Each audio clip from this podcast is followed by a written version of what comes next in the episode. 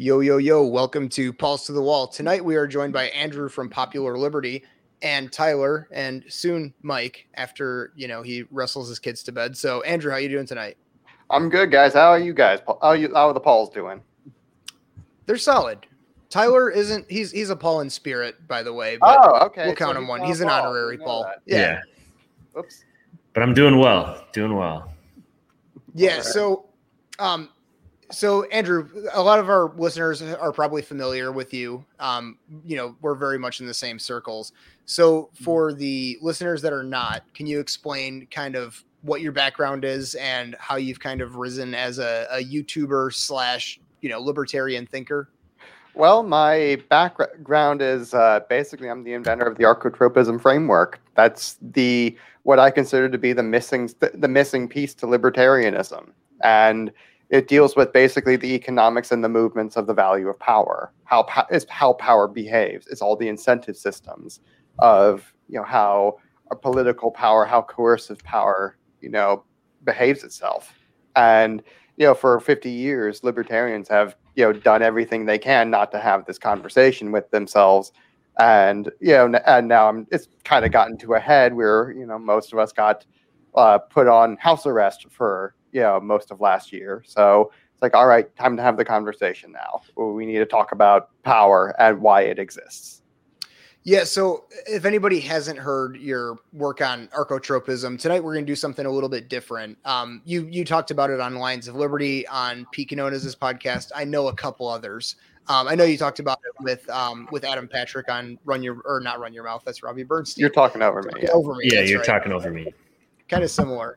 Um, but yeah, so so if anybody wants to hear the sort of like philosophy broken down, um, check out all of those shows and and you know the popular liberty episodes they did mm-hmm. so tonight we're going to talk about how those ideas translate into the real world like the praxis of archotropism and what we've seen really the last year and a half with like the sort of acceleration of government power and uh, and force so the one idea that really stuck out to me that was like a light bulb when i heard it was when you talked about this kind of Misesian idea of time preference and how something like the Constitution is like a low time preference for power framework.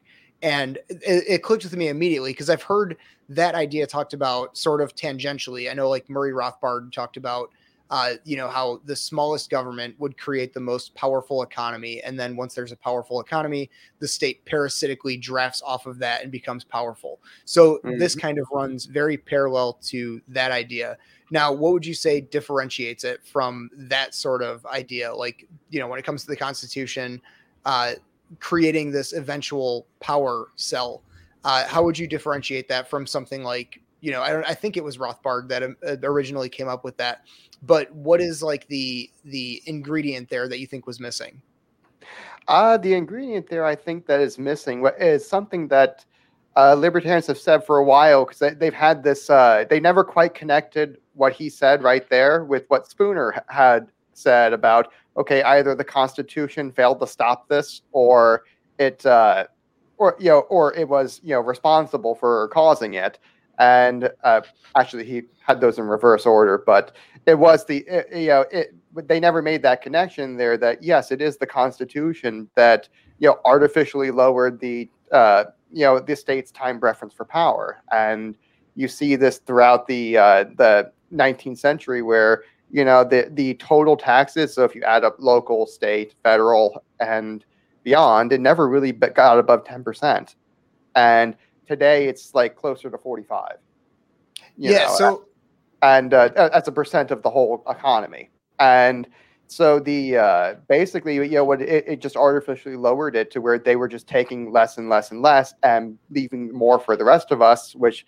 created this incredibly powerful economy that uh, you know gave us the monstrosity we have today. So right. it, so, it forced under consumption Right, right. So if I think of like the logical extremes of this, um, you know, it, it, brings me back to. Uh, did you ever read uh, Peter Schiff's "How an Economy Grows and Why It Crashes"? Uh, no, I did not, but I do like Peter Schiff, and I've listened yeah, to him for, for a long time. He, it was very much his sort of like, uh, like teenagers could read it. Like he uses the example of people living on an island and it's like you know every day to sustain themselves they can catch one fish with their bare hands and that's their subsistence living. But as soon mm-hmm. as they invent nets then they have time to build shelter and fire and everything. And to me it's like when you're talking about this idea it's like okay what's the logical extreme of very high time preference behavior? It's like okay if there's a, a downed plane on an island and there's one guy that's going to declare himself the dictator over the people on this island it's like how powerful is he really going to get when it's just a bunch of people living in abject yeah. poverty? He's going to be a joke you know you can't have that much power. Yeah yeah he's a dead man end, too. Yeah exactly so it's like on the on the other end of that spectrum we have something like the like early america our first two centuries where we had this very free market economy relatively and we had all of this wealth creation especially in the uh, you know 19th century and then slowly but surely like the world wars come along and the power starts to grow and grow and grow with this newfound wealth. So like when you when you brought that idea up it like immediately started connecting all these dots in my mind. And i think this is like truly an original contribution. Oh yeah. I mean again this is something the uh, the time preference itself that is something that people have t- had, uh, you know, Misesians had talked about for a very long time. But, you know, uh, connecting it to power, I think that's something that hasn't hadn't quite been done yet. And they, they they'd seen the results of it, but they never quite described it that way. You know, Hans Hoppe was the first uh, uh, to, to really do that with his democracy, the god that failed, and he connected, uh, you know, time preference for power to monarchy and to democracy, and showing that you know monarchy is a much lower time preference form of government because you have you know you're the guy in charge no one can take that from you and you know you want to hand that you know the kingdom down like it's a family business to right. your kid and so you have an incentive not to like screw the pooch you know don't don't sl- don't take the goose that laid the golden egg and slit its throat and whereas if you're in democracy you know you have you know the the you get rewarded by deliberately dividing people and pitting them against each other. So you i mean it takes 50% plus one to gain power and be able to deal out all the favors to all your political cronies. And so you know you, you immediately get the majority against the minority. And you know and you can do that by you know making false promises by promising to rob the minority in favor of, of the majority. And so you end up squander you know because of that you end up squandering the uh, you know the wealth of society pretty quickly, and you're just incentivized to do it. And I don't know how much we could, we should really blame our politicians for doing what they're incentivized to do. I mean, we we're literally willing to pay them to divide us and rob us. That's democracy. And yeah, I, I think that there's I mean, at the end of the day, they're humans like the rest of us, and yeah. it's it's very easy for a lot of people on the outside looking in. And I'm not defending them, but you know, you put any one of us, you know, hardcore libertarians, ANCAPs, whatever you want to call, you know, in that same situation and tell me that once those dollars start flowing, you're not gonna be like, you know, maybe we should add some pork to this bill. Let's add. Yeah, some. I mean, maybe you find maybe you find a, a way for it. You know, maybe at, at 1st mm-hmm. you think, oh, you know, maybe I could use this for some good things. You know, maybe f- help fund the Mises Institute a little more, uh, and you know, reward my allies in the Mises Caucus who helped get me elected. I'm sure that uh, most of them are entrepreneurs with their own businesses that, you know, if their their businesses succeed a little more, maybe they would donate a little more, and that helps the whole cause. And you can just rationalize it to yourself that way, and and it goes right along. And it's just the way, you know, humans. You know, we're, we're not like moral creatures. We're still animals, and we respond to incentives as animals. I mean, we're just a bunch of bald primates. That's that's mm-hmm. what this is, and you know, if if uh, you create a system to reward people for doing bad things, you know, don't be surprised when they do it. And if you want unity, you're in the wrong government. You know, a lot of, a lot of people they hate politics because of the, the division of it, and it's like, well, I mean, this is democracy. That that's what that is. It's you know, divide and conquer by this is the definition of the win conditions. you need an enemy at all times. Mm-hmm. I mean, look at they turned a virus into an enemy. Pretty much. They literally turned a, a virus. To divide us and conquer us and rape us for ten trillion dollars last year. So. Yes. Yeah. So th- uh, this is kind of like a bigger picture question that I thought would be fun to get into. Like this process that we're talking about of you have a, a constitutional republic that eventually ends in tyranny and sort of consolidation of power. Uh, how much of this is just an unpreventable like natural ending to things. Like it's kind of our our destiny. It's like the fourth turning idea. Um, yeah, all of it. That the problem with yeah, the I mean the central problem is like that first law that I talk about is that you know, but the kind of the implication of that, that the first law is is that the uh, one second, let me get the exact definition right here. The value of power is relative, not absolute. Therefore, the value of power can neither be created nor destroyed. It may be trans- only transferred from one wielder to another or transform from one form into another. The sum total value of power is always conserved. Because of that, you know, basically implied right there is that power, coercive power, has value. And when you understand, like the uh, you know what Rothbard wrote about in uh, ma- you know uh, uh, Man, Economy, and State, I believe, uh, you know, I might be wrong about that, but I'm pretty sure I'm pretty sure that was where it was, man, economy and state. He said, you know, he talked about the law of returns, is that you know, human, you know, humans are economizers. We want to have the most bang for our buck, basically. You know, we want to get the most out, uh, the most ends out of the least amount of means. And so when you have some, howdy, Mike. Hey, how you doing, Andrew? Good. Nice to finally meet you. You too. Yeah, mm-hmm. sorry, I gotta had to wrestle the kids to bed. This is becoming kind of regular now for me at this time. so, anyhow, onward. We were just discussing uh, what you know why you know states are in, uh, effectively inevitable, mm-hmm. and so if, if you understand that you know coercive power has value and that humans are economizers and we're going to try to get the maximum value out of something, I mean, the first thing we're going to do is create create hierarchy to you know naturally extract more of that uh, value and try to uh, make it that process more efficient. This is what we do with all corporations and all kinds of businesses, and you know it's th- this uh, hierarchy, uh, you know, behavior that humans ha- have is uh, you know allows us to collectivize and gather our talents together and and uh, coordinate with each other effectively. You know, with you know one person with the decision making effectively out outsourced to uh, one person or another, and this is what makes you know economic processes more efficient. So you know, we're, if we're trying to maximize and get the most bang for our buck, we're going to, and this, you know, this uh, coercive aggression thing is valuable and we want to maximize value. Well, you know, then we're going to create a hierarchy for extracting ag- value from aggression. That's a state. And, you know, you have two things hierarchy and, uh, you know, and aggression, which are both inevitable because they both have value. And so when you have this overturning of uh, you know, democracy into monarchy and then back again. And uh, well, I mean, this is just uh, the consolidation of power, at, you know, that is incentivized, and there's not, you know, this is a, a major, you know, major hurdle for anarchy. Is what do you do about the value of power? There's not a good solution to it so what what do you think like again going to this kind of natural process and revolution what do you think the next step is from here? Like what should the movement of the let's say the liberty movement what should the goal be right now in 2021 looking at this like full steam ahead towards the iceberg that we're facing right now? And what happens if we are successful in whatever this goal is and what happens if we are not? Oh well okay if you know there isn't much you can do about the overturning of history because you know that what what always happens is okay so when you have oligarchy the reason you know that you should think of that as unconsolidated power. That's chaos. And so you have this archotropism framework that kind of tells you that right off the bat that order is preferable to chaos. And if you have uh, people by nature they don't like chaos and they demand order and so and they place an extra value on whoever gives that order.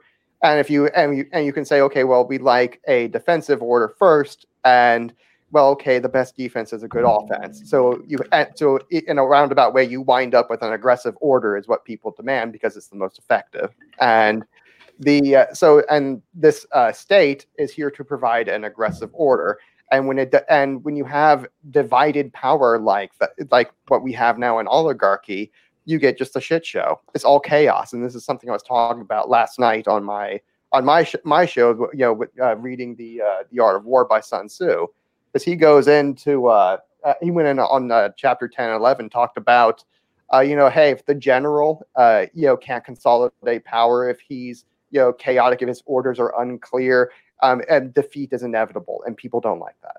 You know, it's it's it's disorder to them. So, you know, naturally, uh, power will you know tr- try to converge itself into you know a, cent- a centralized authority because that's what's most efficient and it always and uh, so what and but eventually you know that if you try to hand that power down to someone who's weak and can't hold on to the power he's not strong enough to maintain it you you break back apart into oligarchy and the cycle repeats so right now we're at the end stage of oligarchy and we're we're headed towards basically dictatorship this is why all republics end in dictatorship every single I, I was gonna i was gonna agree with you there um I've been telling anyone that'll listen to me, I said, you keep the way that the things keep pushing along. And I always use the progressive movement as an example mm-hmm. of this. I said they're going to push so far left that the right is going to give a reactionary movement. And it's going to be exactly what you just described the strong man delivering order, values. You know, we're going to bring everything back. And mm-hmm. they're going to get a dictator and they're going to, it's going to make, you know, supposedly people called Trump a fascist. This the next person in line will make Trump look oh, like yeah. a, a, screaming child on a playground. Yeah, I think Trump was sort of like the trial run of that. It's like, hey, here's this idea. But I mean, really, he we know that he bent the knee to the yeah. establishment. He didn't really do anything of substance. Yeah. I mean, he was the spitting image of what they were supposed to fear, of what they knew was supposed to be coming, given you know the way history is always played out. I mean, when it was Rome's turn, you know, they had Julius Caesar come along, and he was a populist. He was a right winger who, who, you know, he, uh, you know, came from the outside. You know, he was a he was a general, not a senator, and you know, he had his own wealth, basically the army, and it was ba- it was basically the billionaire of the day. He he came from a rich family, and you know, he was a real a real you know right you know right winger who you know what when he when he first came in he first was like oh we're all going to be working together and uh, getting along. And the senate's like no he's a dictator and he's going to come after us and we need to go to war with him. And you know then they you know so pompey and the uh, rest of the senate you know fled rome gathered an army to come after julius caesar. He ends up beating them even though he was outnumbered like you know four to one or something like that. And yeah and in a shock upset then he gets back he's like he pardons everyone. He's like okay no worries. You know he didn't go at and then they end up you know betraying him and killing him. And you know he got betrayed and killed by his own party and all of his friends. And you know it's, it's like same thing happened with trump he was basically the american julius caesar you know right-wing populist again julius caesar he was in the party populares for populist and wow. he was opposed to the uh the optimates party for you know basically the, the elites and the progressives you know uh, you know the modern equivalent is history's all playing itself out over over and over yeah. again. And if you look at you know who, who ended up ended up beating him, granted this was slightly different in Rome's sto- story where you know he ended up fucking Cleopatra and that's how she got into the halls so, of power. You have Kamala Harris here who fucked her way into the halls of power.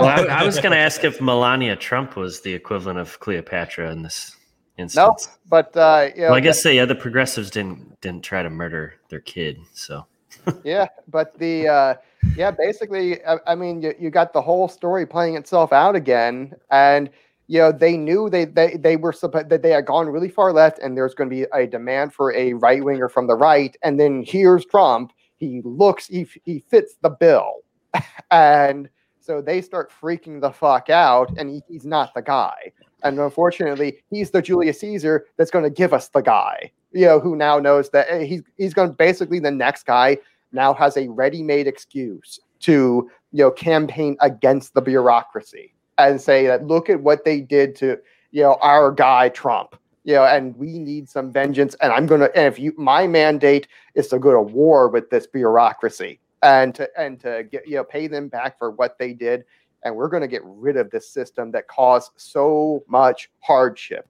to all of us my mandate is to burn the system to the ground and if you elect me this is what I'm here to do. And then they just gave, and basically they just gave whoever this next guy Augustus is, whoever the American Augustus is, they just handed him the excuse that he needed to do all of that.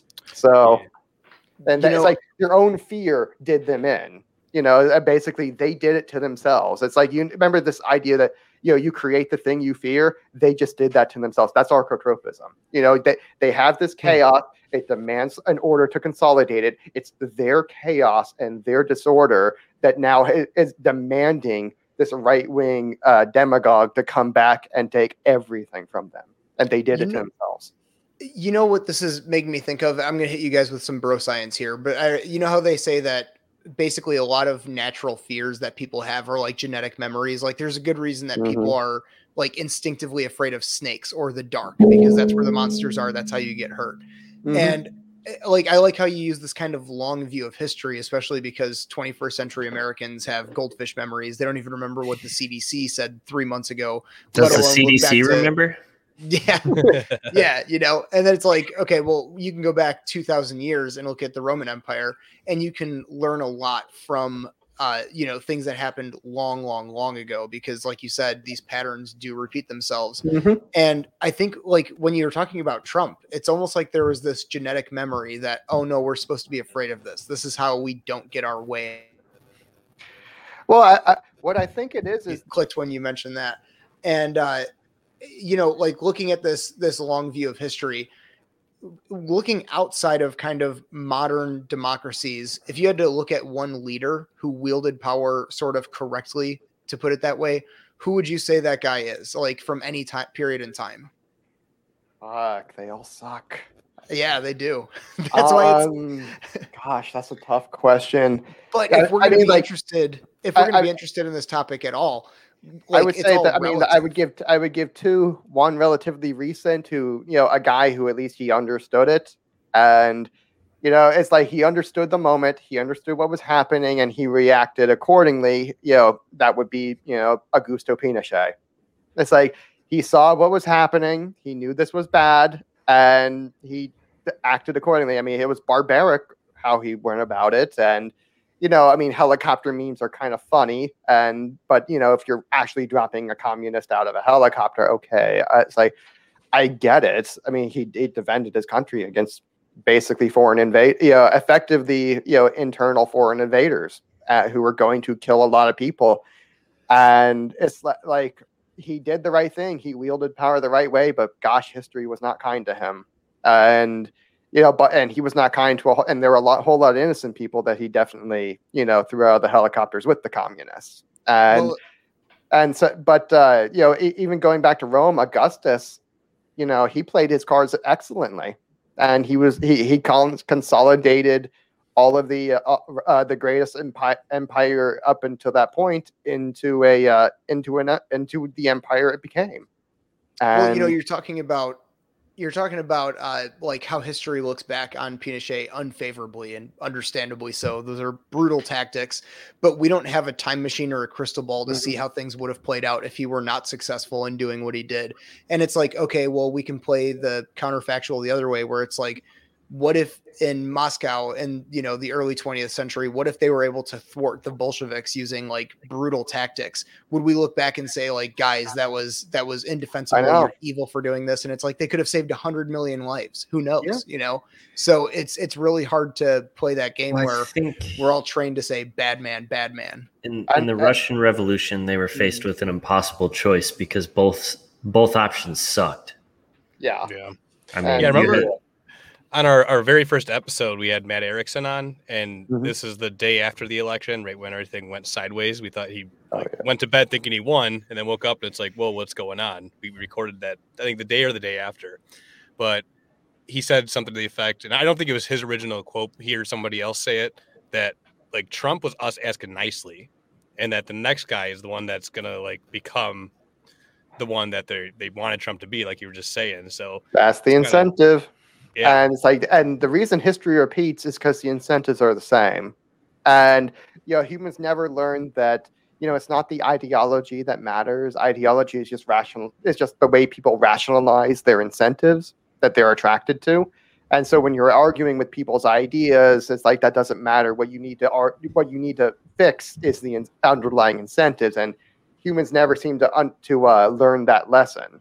And so if the if the incentives, you know, which change over time as institutions change, as people, as new uh, players change, as technology changes and climate changes, uh, you know, and all the incentives change with them, and because we live in a dynamic price system where all of these things tell you, you know, uh, the economy of everything is, you know, constantly reordering itself with you know new and higher and lower prices. So and that changes things. And you know humans don't learn this lesson that uh, you know hey when you know when the left goes way too far it's going to bring the right back and they're going to overreach. And when you have like a right wingers that overreach, like what we did in the 90s, kind of with the, uh, you know, you know, some of the Christian right trying to get people canceled and acting like, you know, fascists. Uh, it's like, well, I mean, that brought the left, you know, that that brought the far left, and this is what we've had for the last like 15ish years. Was the uh, you know the left got in charge and and they dragged everything really far to the left, and you know, hey, they overreached, and now we're about to over. You know, the right's about to take power again and overreach back. And I think the rights with the rights overreach is going to be far bigger because again, they just handed him the excuse that he needed. You know, if if there was, you know, he might not, whoever it was, might not have gotten away with it if Trump had been treated fairly. If he hadn't been gypped out of the election and cheated the way he was, uh, you know, this, you know, this may not have happened or whatever's going going to happen may not have. Not only did they they kind of fuck him over on the election, they also tried to just completely destroy his legacy. I mean, they they wanted to make sure that he goes down in the history books as I mean, they, like the biggest, traitor. yeah, traitor, loser. You know, a total a scar on a beautiful democratic face. You know, and I, I really think that I don't think that they read the room when they did that. Nope.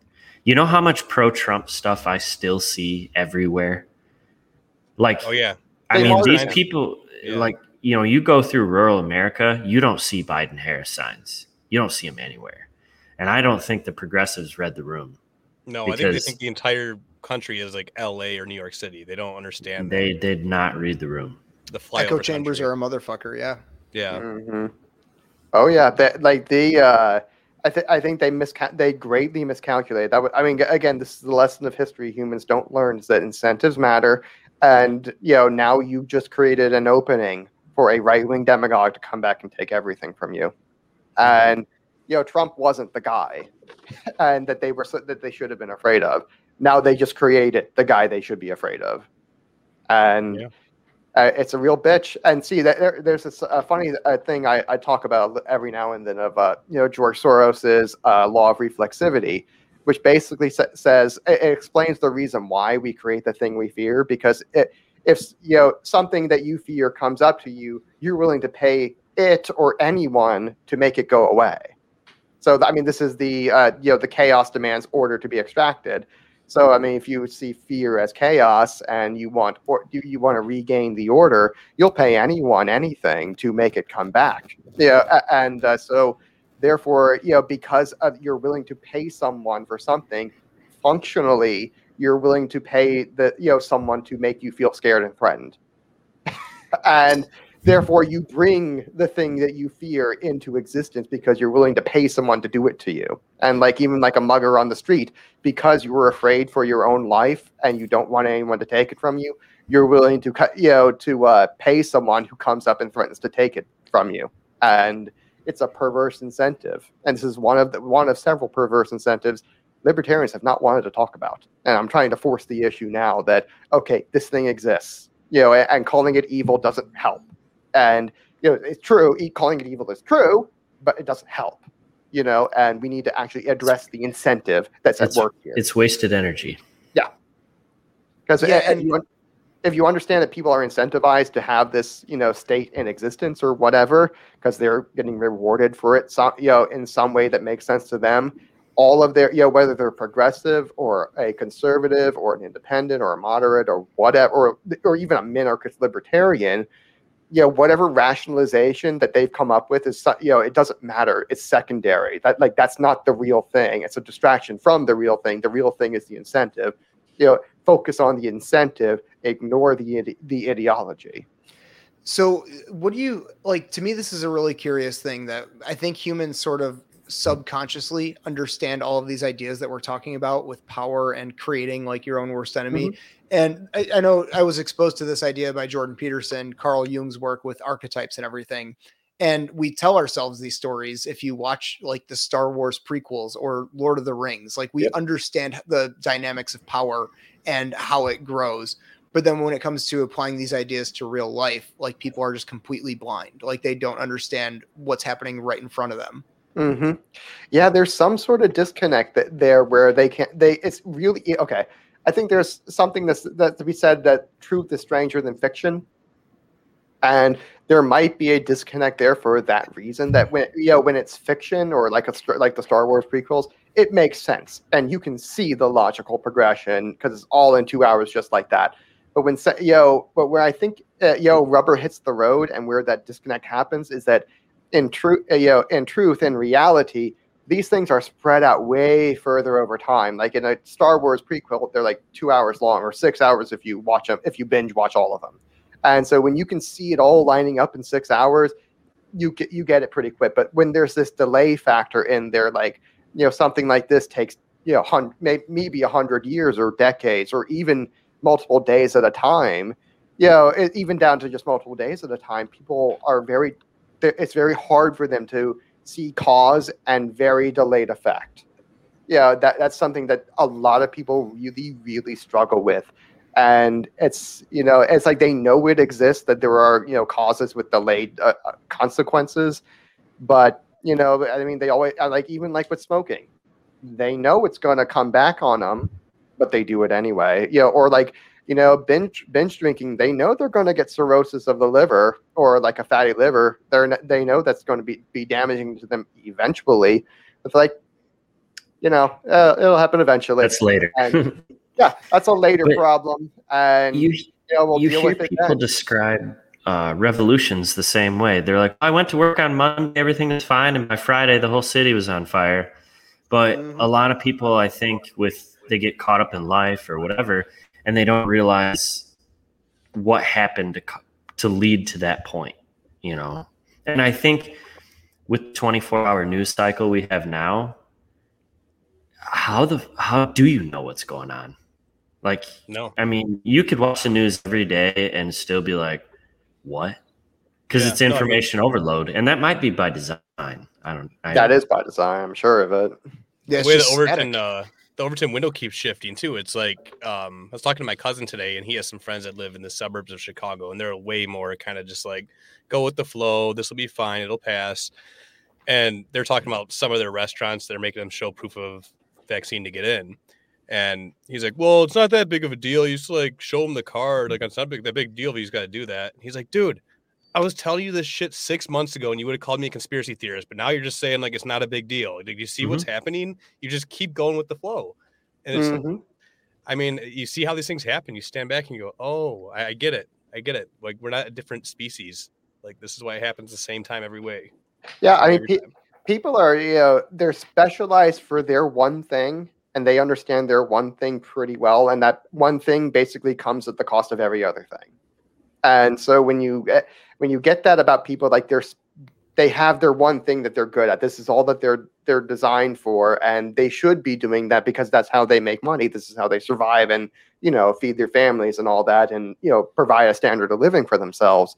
And so they're, I mean, they, they're you know well informed, they're well advised to you know special really ho- hyper focus on their on their one thing, and this makes them not very good at other you know uh, other things like you know which are very complex like politics. It's a very very complex thing. And so if you're if you're focused on your on your thing i don't know maybe you're a plumber or something like that you know i mean you really have to focus your energy energy on that. If you're spent if you're spending your uh, time on politics instead of honing your craft you know you're you're going to be missing out on you know a standard level of living you could be having for yourself and your family and that's not good. And uh, so i mean you know when, when they have and then you have Uh, add information over overload from the media on top of it, on top of the fact that they're omitting quite a few other facts, and you know, then you add in the effects of echo chambers, and you know, and one th- and you add one thing after another. It's like no wonder people suck at voting.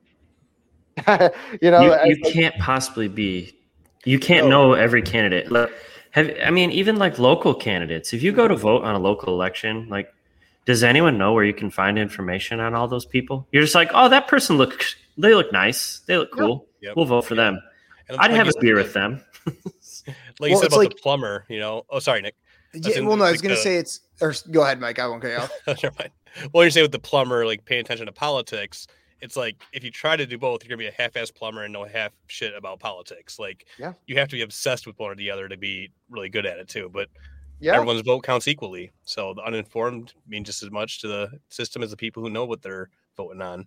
Well, it's yeah. like the central it's like the central planning problem with socialism, right? Like no organizer planner can can decide where to allocate all the resources with, to come up with the best outcome. It's almost the exact same thing with power and politics. Like especially with democracy how are 300 million people going to wisely choose like where power should be placed it's impossible like there's it's the same sort of dilemma you, like that's that idea just kind of like when we're talking about this kind of came to the surface for me that's why you know this is why someone like you know mentions Moldbug Curtis Yarvin he says you know we need to be privatizing the state because that's something that you know, people. You know, I always say people really suck at voting for obvious reasons, but they're pretty decent at when it comes to shopping. Mm-hmm. It's like they know how to shop for themselves, and because there's a price right there, it tells them the information they need to know, and then there's some. You know, on the box on the back, they have like I don't know, maybe they're buying food. There's some nutritional information that they would need to know with some ingredients list, and you know they can pick and choose based on their own values and their own needs, what works for them. And so if you privatize, you know, eh, the uh, statecraft, then you know people can begin to better pick and choose for themselves based on the information that's given to them. Because like if you look at like what a ballot looks like, it's a name with a letter next to the name. That's what it is. You that's not a price. It doesn't tell you how you know how much their tax plan is going to cost. You know, imagine if we put that information right next to you know their their name, what what that would be you know, it's like the libertarians win every time because they're the cheapest one. And, you know, it's like that's like one law that you could just do and it would just change everything because now you put a price on the information, you know, because like a name and a letter are, you know, virtually useless information, but like, you know, they might be have an R next to the name. That doesn't mean they they could be good. They could be like a fucking neocon or they could be a, a, a squishy moderate and you have no way of knowing. And, you know, but if you eh, just say, okay, here's the tax plan they support or something like that, and it's a price, and people know what to do with a number. They're pretty good at that.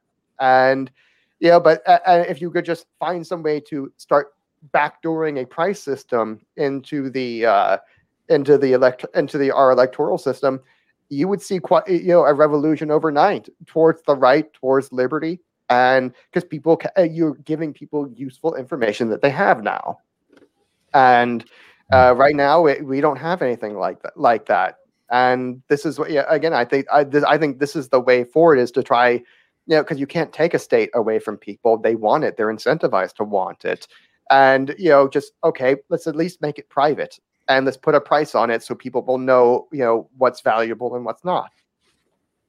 I and you don't Ron even have DeSantis to make it. All- is going to be the first one to do it. I, I, I think so. He's going to be the king of Florida. Dude, if he wears a crown, if he wears a crown in public, I'll move to Florida. Yeah, I would do it. Too. I would. Yeah, I would move back to Florida.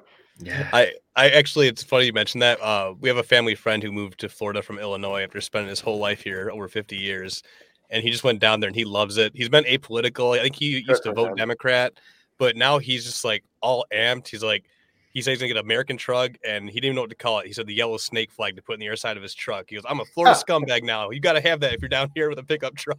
Pretty much. I'm just like, whoa, what happened? I love it. So. I was born and raised in in uh, Central Florida for 23 ish years, and so like you know when you know when I see all of a sudden my state that used to just be ridiculed for having all the crazy people and really just crazy Northerners coming down and you know, then the media calls him Florida man. But you know, now all a bunch of, people from Wisconsin. Like everyone else got, you know, every other state was the crazy state, and ours was the normal one because we stayed just the normal level of crazy. and well, like, uh, so proud. It's like that Waylon Jennings song. I've always been crazy, but it's kept me from going insane. You know, oh, yeah. it's it's beautiful. Uh, yeah. So it, one thing I wanted to to touch on in this episode. So your namesake, Popular Liberty, makes me think of making libertarianism a populist idea and and why that's important. And I think that right now that is very important because the time for libertarian purity, uh, you know, pure anarcho-capitalism ideals, as Pete Quinones would say, living in Ancapistan in your head. Uh, this is a really tone deaf time to be living in that world. And right now we had, like, look at the last 10 years. We had Ron Paul Bernie Sanders and Donald Trump, like all of these kind of counterculture, anti-establishment movements gathering and that energy is just building steam and it's not going anywhere and i what, what i would like to see is libertarians sort of injecting our ideas into that that energy and kind of commandeering and steering it. And I know Tho Bishop has talked about this. Tho Bishop, I heard him talk about on Not a Podcast. He talked about uh, like talking even to Q people. You know, it's like, you know, he goes, yeah, you know, they're anti-Fed. He's like, just tell them like, oh yeah, you know that that banking cabal, you know what they're doing is keeping interest rates too low. Like start educating people, sort of like subverting them. So so what do mm-hmm. you think that sort of like populist energy that we're seeing? What would you like to do with that? Uh well the uh you know my name actually has like five or six different meanings. It's one of those. It's two little words, but they can take them quite a few different ways. Populist liberty is one of them, and the uh, yeah, for with that new populist energy, uh, I think you know actually Nick Fuentes said it this morning on his Telegram that uh, he says I'm not a populist, I'm a reactionary. I think that's what just happened. I think all of that populist energy just turned reactionary, and you know I think that's that's where it is. It's going to be again. There's this energy that we're seeing because initially it started off in 2008. This was the beginning of the populist movement. Ron Paul was the first populist. And because he was running on the popular issues at that time, you know, which we had just come off of the Fed, had printed a shit ton of money. We'd given bailouts to, to big banks, you know, and that was it been stolen from the people, adding to our debt that our children are going to have to repay. A and five-year-old war. Yeah, and it's like you, yeah. we had the yeah we had these wars that were just it seemed like they weren't ending, and they we've been lied into we you know they had lied to the American people about you know war that killed millions of people, and it's like these and they had and not only that but they put the war on the credit card, you know to, so to speak, and you know it's all out of control, and th- there was a rightfully a populist backlash to all of this and it just happened to really coincide with everything Ron Paul was saying. It wasn't he wasn't popular because he was a libertarian. He was popular because he was a populist, and it, you know he, he was uh, you know the libertarian. I mean, it was just a freak of nature coincidence that the populist issues of that day were the also like the the issues that libertarians have been best on. And as the those issues kind of faded from memory, well, they, you know, so did the uh, libertarian revolution, the Ron Paul revolution that you know we had, and it what and what happened was they got transferred all over to uh, that populist energy got transferred to uh, Donald Trump because there were new issues, and he was really excellent on those. And he man, and he, you know, unlike Ron Paul, he, uh, Trump managed to consolidate power in a way Ron Paul didn't. Because I mean, he's a libertarian; he doesn't have that killer instinct. You know, he's too nice. Yeah, yes. I mean, he's a nice guy. He didn't cheat hard enough. He should have cheated better. And he should have said some mean to. tweets. Yeah, by the way, Trump should have cheated better too.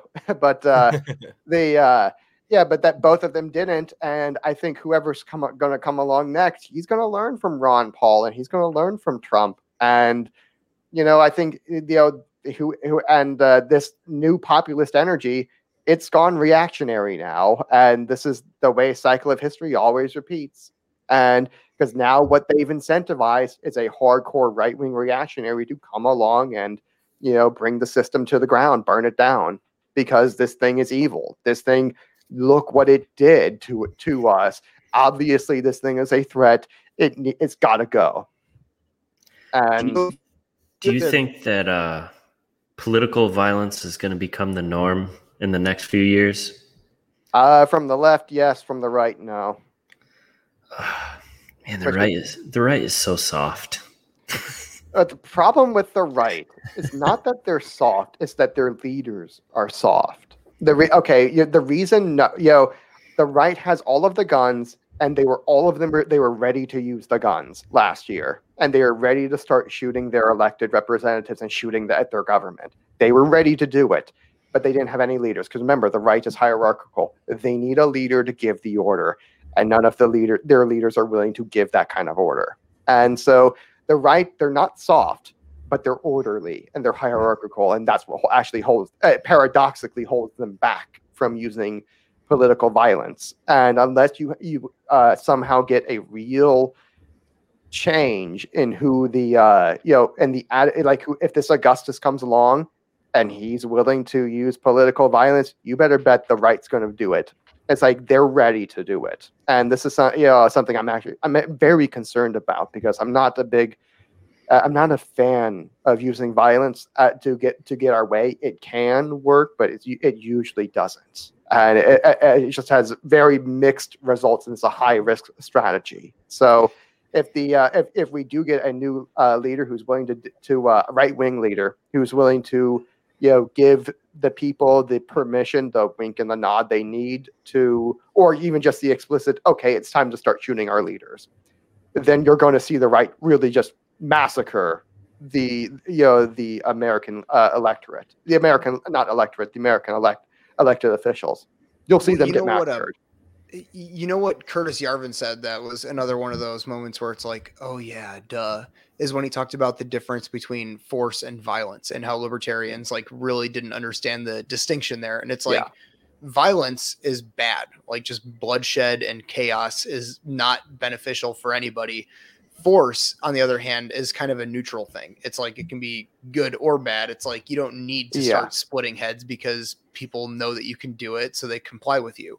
And like if we look ahead to the if we get our crystal ball out and look at like the next five to eight years with like the coming elections i don't know what to expect. Like i i really my gut feeling like got me to this point and then it's like okay where do we where do we go from here? And i have no idea. We could see somebody like ron desantis like just have this huge moment and take over and then things kind of splinter off california seeds. I mean who knows what could happen there?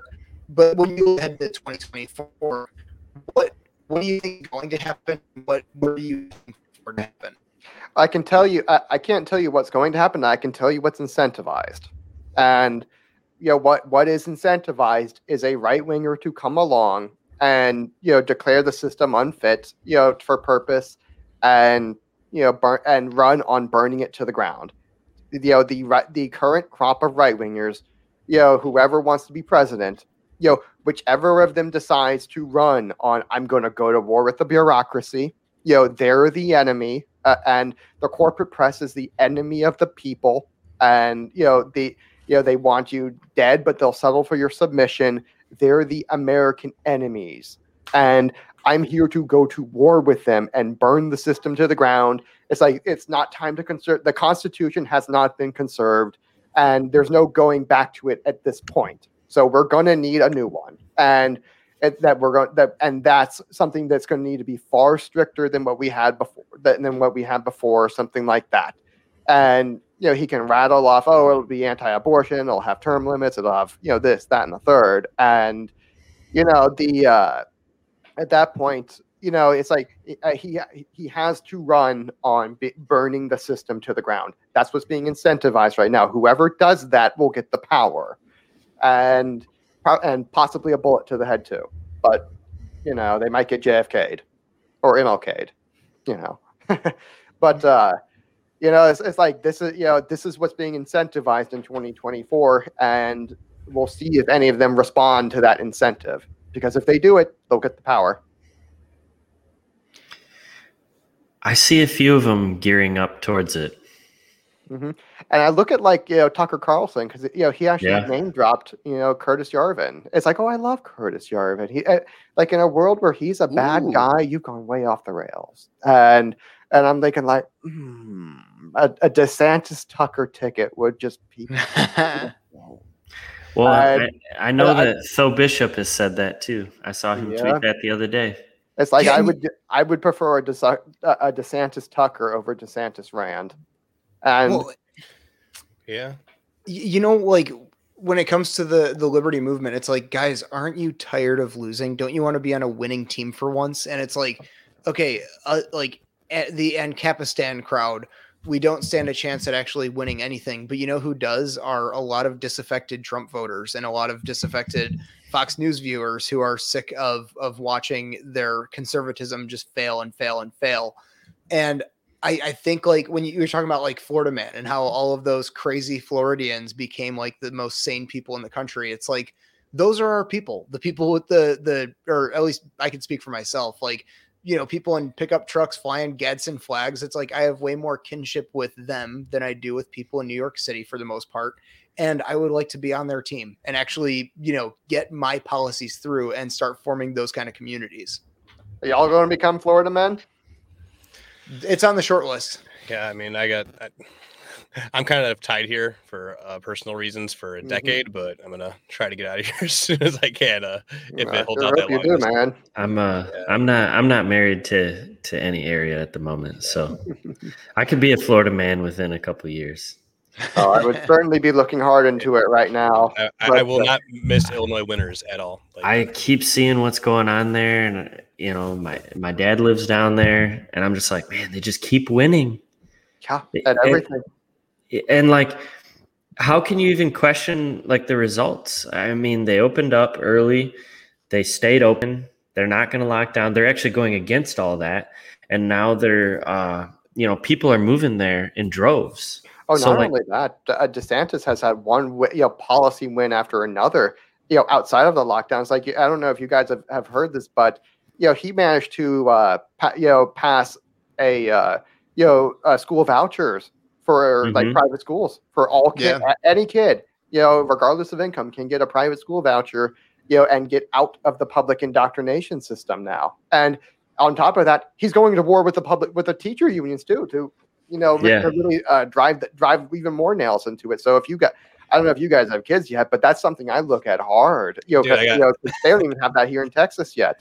It's and, yeah, and like I look at I look at something like that and say, gosh, you know, if I had kids, I would be looking hard at uh, you know sending them to a good Christian school rather than you know that you know on taxpayer dimes, you know. And uh, and he's had one like gun reform after another that was good. I you know I forget what it was, but he I mean I oh I think he just made it uh, Florida constitutional carry state. I'm pretty mm-hmm. sure that's what it was. I might be I might be wrong about that, but I'm pretty sure that's what it was. And I mean, he, and he's just he's just winning all over the place. And it's like, why wouldn't you? And he's building crea- credibility as a right wing reactionary. That's what's being incentivized. And he's yeah. responding to the incentive. And he clearly understands that, oh, what you need to be saying, these people are the enemy. And, and he's calling them the enemy by name. And I mean, it's a wonderful thing to see. And I think, again, he's responding to the incentives. Yeah. People just behave in their incentives. Ideology does not matter. It's the incentives that do. Did you, you notice know, how he totally took the spotlight from Kristi Noem too?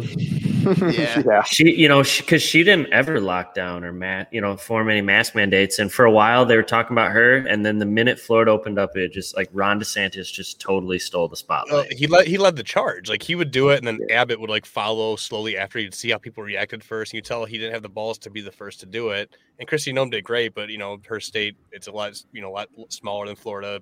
Oh, Abbott's smaller primary. I can tell you right now, he's going to pay for that. You know, for being second every single time to DeSantis. He's going to uh, that. This is yeah. This primary. It's not going to go well for him.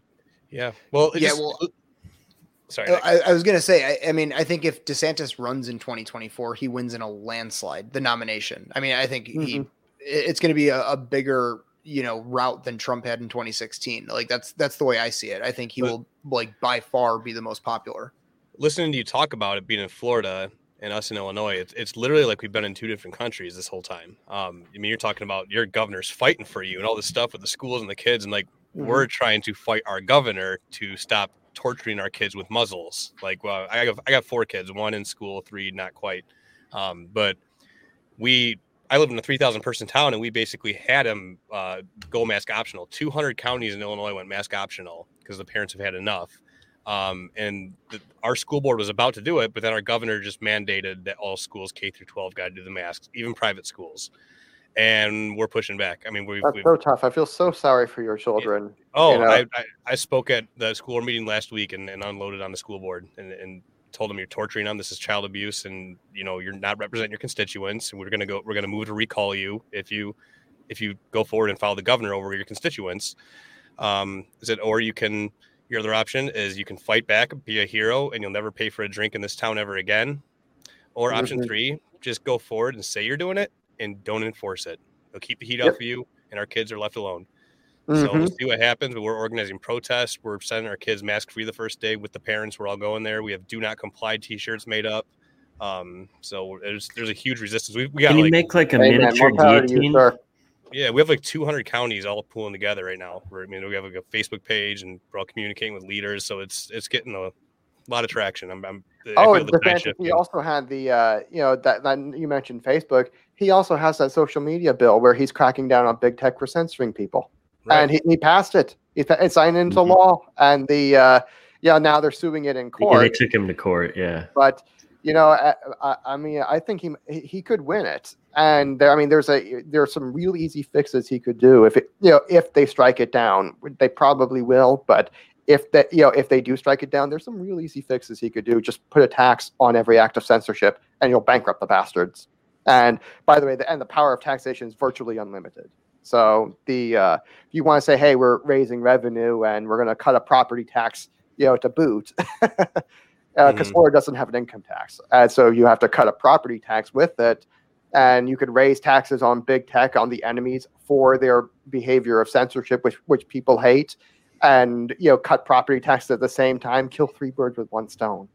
Yeah. Did you also see he's looking into taking pay from uh, uh, school administrators that their school districts enforce mask mandates on kids? Mm-hmm. He's looking to withhold their pay oh yeah, and he, and he's he even went a step further. You know, during when the uh, you know when you had these uh, you know liberal counties in Florida de- decided that they wanted to you know really enforce all of these uh, you know punitive fines on businesses that tried to stay open during during the lockdowns that they had. He said you need to get you know he signed an executive order say give them every dime back, and and he made them give the money back. The government gave money back to mm-hmm. the people that they had taken on uh, you know wrongfully. And i mean you just see that that this is the incentive of the moment. And the, the uh, i mean history's literally about to repeat itself again. And that's what it looks like. And a short of a bullet to the head that's about the only thing that's going to stop it from repeating itself. And i just don't think that that's going to uh, that's going to fly uh, I mean, I think if they were to put a bullet in the head of Ron DeSantis, I really think people would, you know, break their need for the for leaders and just start shooting the government, because yeah. that's that's the, that's what they've gotten. That that's the point they've driven these people to. And, yeah, no, I, I agree. If they if they did, I can tell you right now, the incentive for another politician to say they put a bullet in DeSantis's head, let's put a bullet in theirs, yeah. and it's like again, the they're creating their own em- enemies by you know by their own fear, and it'd be better if they just stop fighting. Yeah, yeah. no, I, I do. I think, I think you're right about that. I, I think, mm-hmm. and especially when it comes to DeSantis, um, God, I lost my train of thought just now. Oh, that's the worst. Oh, no, we were talking about DeSantis. Okay, no, somebody else take it. It'll come back to me. I promise. I was talking about how they, you know, they were incentivizing if they put a bullet in DeSantis's head, uh, they're going to be uh, they, uh, just create an incentive for some other right wing demagogue to come along and say, well, okay, uh, we need to. They they martyred Trump and they betrayed him. They cheated him out of office, and then when we tried to put DeSantis in, they put a bullet in his head. And, yeah, yeah. yeah uh, so you know, like they're creating the incent all these incentives for themselves. So, uh, are you of the belief? I, I, know there's kind of two camps. There are people that want DeSantis to run for president, and there's a lot of purist libertarians that are saying, like, yeah, well, he's a Zionist. It's like, okay, compared to what every other president of our lifetime, like, you know, that's like going to be the same no Americans what. who are like pro-Israel, you know? Yeah, exactly. It's like, so do you want to, uh, like, okay, we could we could actually stop the COVID policies from being a thing, but we're gonna keep sending aid to Israel, or we could have somebody who is all for all of the COVID policies and, and sends aid to Israel. Aid to Israel. I, you know, like, mm-hmm. what is the point of like, oh, this is the hill I die on? I won't, I won't support I'll put it like this. You know, it's like if if they could end all of the COVID policies and double the aid to Israel, I would, you know, my finger would press that button so fast it would get a blister. Same, uh, hard same. You know what I mean? It's it's like I, am sorry. You know, I'm sure there are good people over there that are you know getting destroyed, and it's really sad. But you know, I don't really control that. Yeah, you know, and I don't support that. And you know, I but I want what's good for my people, and I have to prioritize them first because well, that's what's valuable. That's the incentive. I'm pri- I'm incentivized to prioritize my own people. You know, over you know some god awful shithole in the Middle East where you know the only correct foreign policy for the Middle East was what God had in the Bible, where He just flooded it. And, yeah, well, and you know it's like, like how are you going to control a tyrant on the other side of the world when you can't even control your own tyrant at home? It's bloody impossible. That's yeah. my my Jordan Peterson. Um, but yeah, no. So are you of in the belief that? yeah, but exactly that that it really is. Um, so are you of the belief that somebody like DeSantis should run for president, or do you think he's better suited as being like a mini president in Florida where he has way more absolute power? And do you want to see an America where we have 30 DeSantises that are all consolidating power in their own states rather than trying to change things on a national level? Uh, well, uh, it depends. If DeSantis runs the way he's incentivized to run, then yeah, I want him there because I, I, I want someone to campaign on burning the system to the ground because I think that again, that's the incentive. If, if he chooses to behave, to you know, go balls out and behave his in- incentives the way he's been doing so far, then you know, I think that he absolutely should because that's the best good he can do. If he's not going to do to uh, you know campaign on burning the system to the ground, then uh, he's probably better off as a, as the governor of Florida. But he's term limited in Florida, so if he gets reelected uh, in you know this 2022 uh, he won't be able to run again in 2026. So he's term limited. So by that, so Damn. you know, he's already incentivized to mm. go for reach for the next higher thing in yeah. 2024. Because it's like, what does he do if uh, if he you know runs out of his terms of of governor? Then what is he going to go to the House of Representatives where he has no power to actually push his policies? I mean, yeah, from the House know, of Representatives, and he had no and he had he was just a kind of nobody there, and. Yeah then he uh, he came he came down back from Washington. He ran as a you know decent candidate who was better than the other guy. Then uh, Adam Putnam was the other. Was that the uh, drug addict? No, no, that was a uh, Andrew Gillum. You oh, know, okay. and yeah, yeah. Uh, you know, but uh, in the Republican primary, he was running against a uh, you know like agriculture guy or something like that named uh, you know Adam Putnam. He was just like the biggest putz you know, he he was just a nobody. He was a uh, a real moderate, not kind of an anti-Trumper, and you know, it's just this guy would have been awful. And like an Adam Kinzinger type. Yeah, yeah, he was an Adam yeah. Kinzinger type. And that's that's my guy, unfortunately. oh, I feel so bad for you, buddy. Yeah, but we don't, uh, we, I'm sure I'm of... sure you'll correct that in tw- you know this next year. It'll actually uh, motivate me to vote. Yes, it will. Mm-hmm. Uh, yeah, it's brutal. But um, Andrew, so we are we are coming up on on time here. Um, so we're definitely going to have to do a part two of this and and kind of flesh out some more ideas of arcotropism in practice and reality. So uh, until then, where can people find you? Uh, plug your YouTube channel, your socials, anything else. Oh well, you can uh, you know join me on at Mises GOP on Twitter and in the uh, and we have a MeWe group set up and we'll be having a uh, you know hopefully a, uh, donation link soon for that. We don't have that yet, but it's coming, I promise. And if you want to check out my content, you can find me at Popular Liberty on Twitter, and you can find me uh, at Popular Liberty on YouTube, and you can find all of my stuff there. Please like and subscribe. I'd like to get to a th- to uh, a thousand on uh, uh, on YouTube soon, and that's a and you can and I'm the main moderator in the part of the problem inner circle, so you can always catch me there. Hell yeah! Right. Speaking of yeah. which, I I still don't got that MeWe thing to work out, man. We'll we'll figure it out some other day. Yeah, if you uh, if you figure it out or just create a new account, I can add you immediately. I'm pretty good. You don't have to wait two or three weeks anymore to get into the Ooh. inner circle. So it's, well, it's literally know, like within hours. I usually approve people. So I have uh, I have sort of let my just this past couple weeks I let my my gas digital subscription I didn't update my payment method after my card expired so hopefully Andrew doesn't throw me out but nope. you know I'll keep going there. no with, with uh, Robbie and Dave the way they always ran it was uh, they never checked to see who was the a current subscriber it's just if you paid once you were in and I run I run it the same way like a robot.